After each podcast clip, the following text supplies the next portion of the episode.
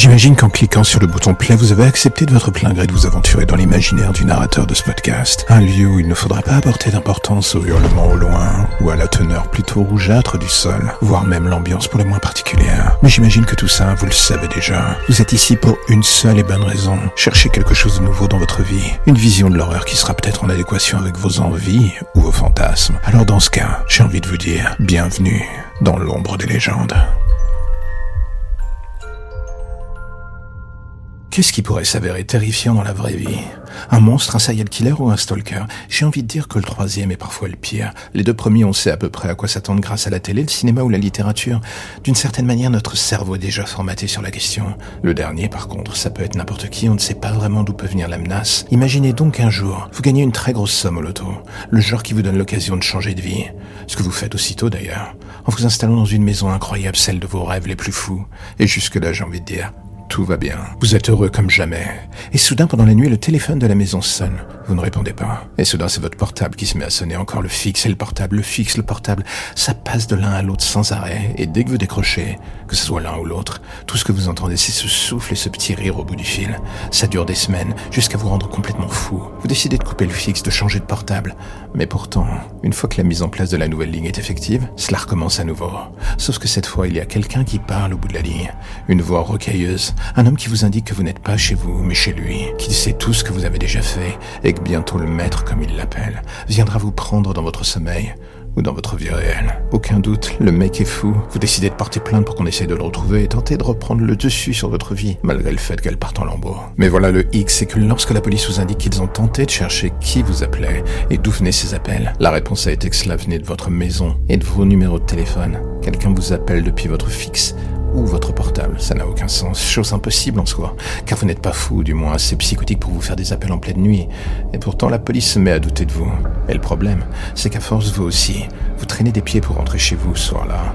Comme certain que quelqu'un vous attend là-bas. Cette maison était censée être un rêve parfait. C'est désormais un cauchemar absolu. Et pourtant, les jours passent. Et bizarrement, plus rien, plus d'appels, ce qui ne fait qu'appuyer les doutes de la police. Et un peu les vôtres aussi, surtout sur votre état mental. Pourtant, vous êtes certain que quelque chose cloche encore une fois dans cette maison.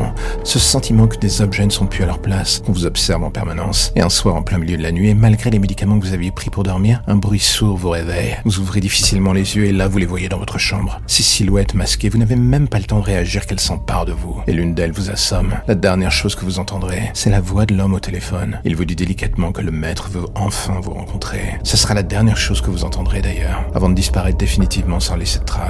Tout comme les anciens locataires de cette maison qui eux aussi avaient du jour au lendemain été effacés de notre monde. Mais cela, l'agent immobilier s'était bien gardé de vous le dire, et avait d'ailleurs l'intention de faire la même chose avec ce petit couple, quand six mois plus tard, il entama avec eux à nouveau la visite de cette demeure. La lumière au bout du tunnel, voilà ce qui vous ramène enfin vers votre petite existence si tranquille. Plus d'ombre, plus d'histoires ou de légendes bizarres. Juste le quotidien qui revient frapper à votre porte en attendant de replonger d'ici demain matin vers de nouvelles zones pour le moins sombres. Vous avez déjà envie de revenir, je le sais. Mais patientez, chaque chose en son temps. Bonjour à vous, chers parents. Je me permets de vous écrire après vous avoir vu à la télé. Il est vrai que ces derniers temps, vous avez eu un temps d'antenne plus ou moins massif, et je pense que j'en suis en grande partie la cause. J'ai vu vos larmes, j'ai vu vos sanglots et vos appels à l'aide, vos demandes pour que l'on vous rende votre fille, et qu'on ne lui fasse pas de mal surtout. Je vous ai entendu. Elle aussi, ne vous inquiétez pas. Mais la vérité est que désormais, il faut que je sois honnête avec vous. Plus personne ne fera de mal à votre fille. Personne ne la ramènera non plus ou vous la rendra dans un grand moment hollywoodien. Non. Pour la simple et bonne raison que votre fille est morte. Je le sais car c'est moi qui l'ai tuée.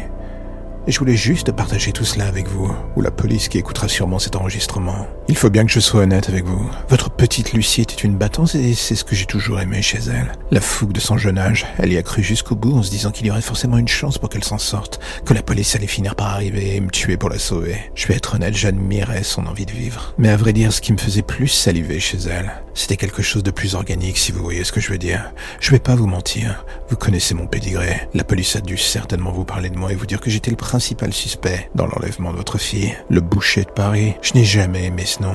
Mais on ne peut pas nier qu'il était bien en rapport avec le cœur de cible de mon métier, ou ma passion. J'aime la viande fraîche, et encore plus quand celle-ci vient d'une victime aussi jeune que votre fille. C'est là qu'elle est meilleure. C'est d'ailleurs pour ça que je voulais partager avec vous ce récit. Je voulais vous remercier d'avoir créé une chose aussi délicieuse que votre fille. Si seulement vous aviez pu ressentir le plaisir que j'ai pris en découvrant la texture de sa chair. Même quand j'ai découpé sa jambe lambeau par lambeau, elle a continué de se battre, elle voulait vivre. Sa rage dans ses yeux n'avait d'égal que la délicatesse de sa viande. Votre fille était une véritable œuvre d'art, au sens moral aussi bien que physique d'ailleurs. Et pour tout cela, je tenais encore une fois à vous remercier de l'expérience que vous m'avez fait vivre au travers d'elle. Je sais pas si celle que je lui ai offert en retour était du même niveau, mais je sais que ça laissera une trace dans votre esprit.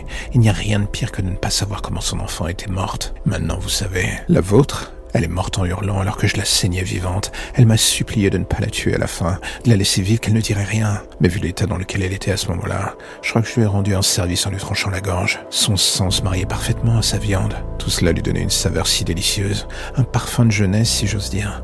En gage de ma reconnaissance pour tout cela, je me permets de vous laisser une indication de l'endroit où se trouve la dernière pièce intacte de votre fille, sa tête. Je voulais qu'au-delà de savoir ce qu'elle a enduré avant de mourir, vous puissiez avoir au moins un souvenir d'elle, ce afin que mes paroles ne cessent de vous revenir en tête encore et encore et toujours à chaque fois que vous reverrez son visage. Ne vous inquiétez pas, j'ai fait en sorte que tout cela reste aussi pur qu'elle ne l'était avant notre rencontre.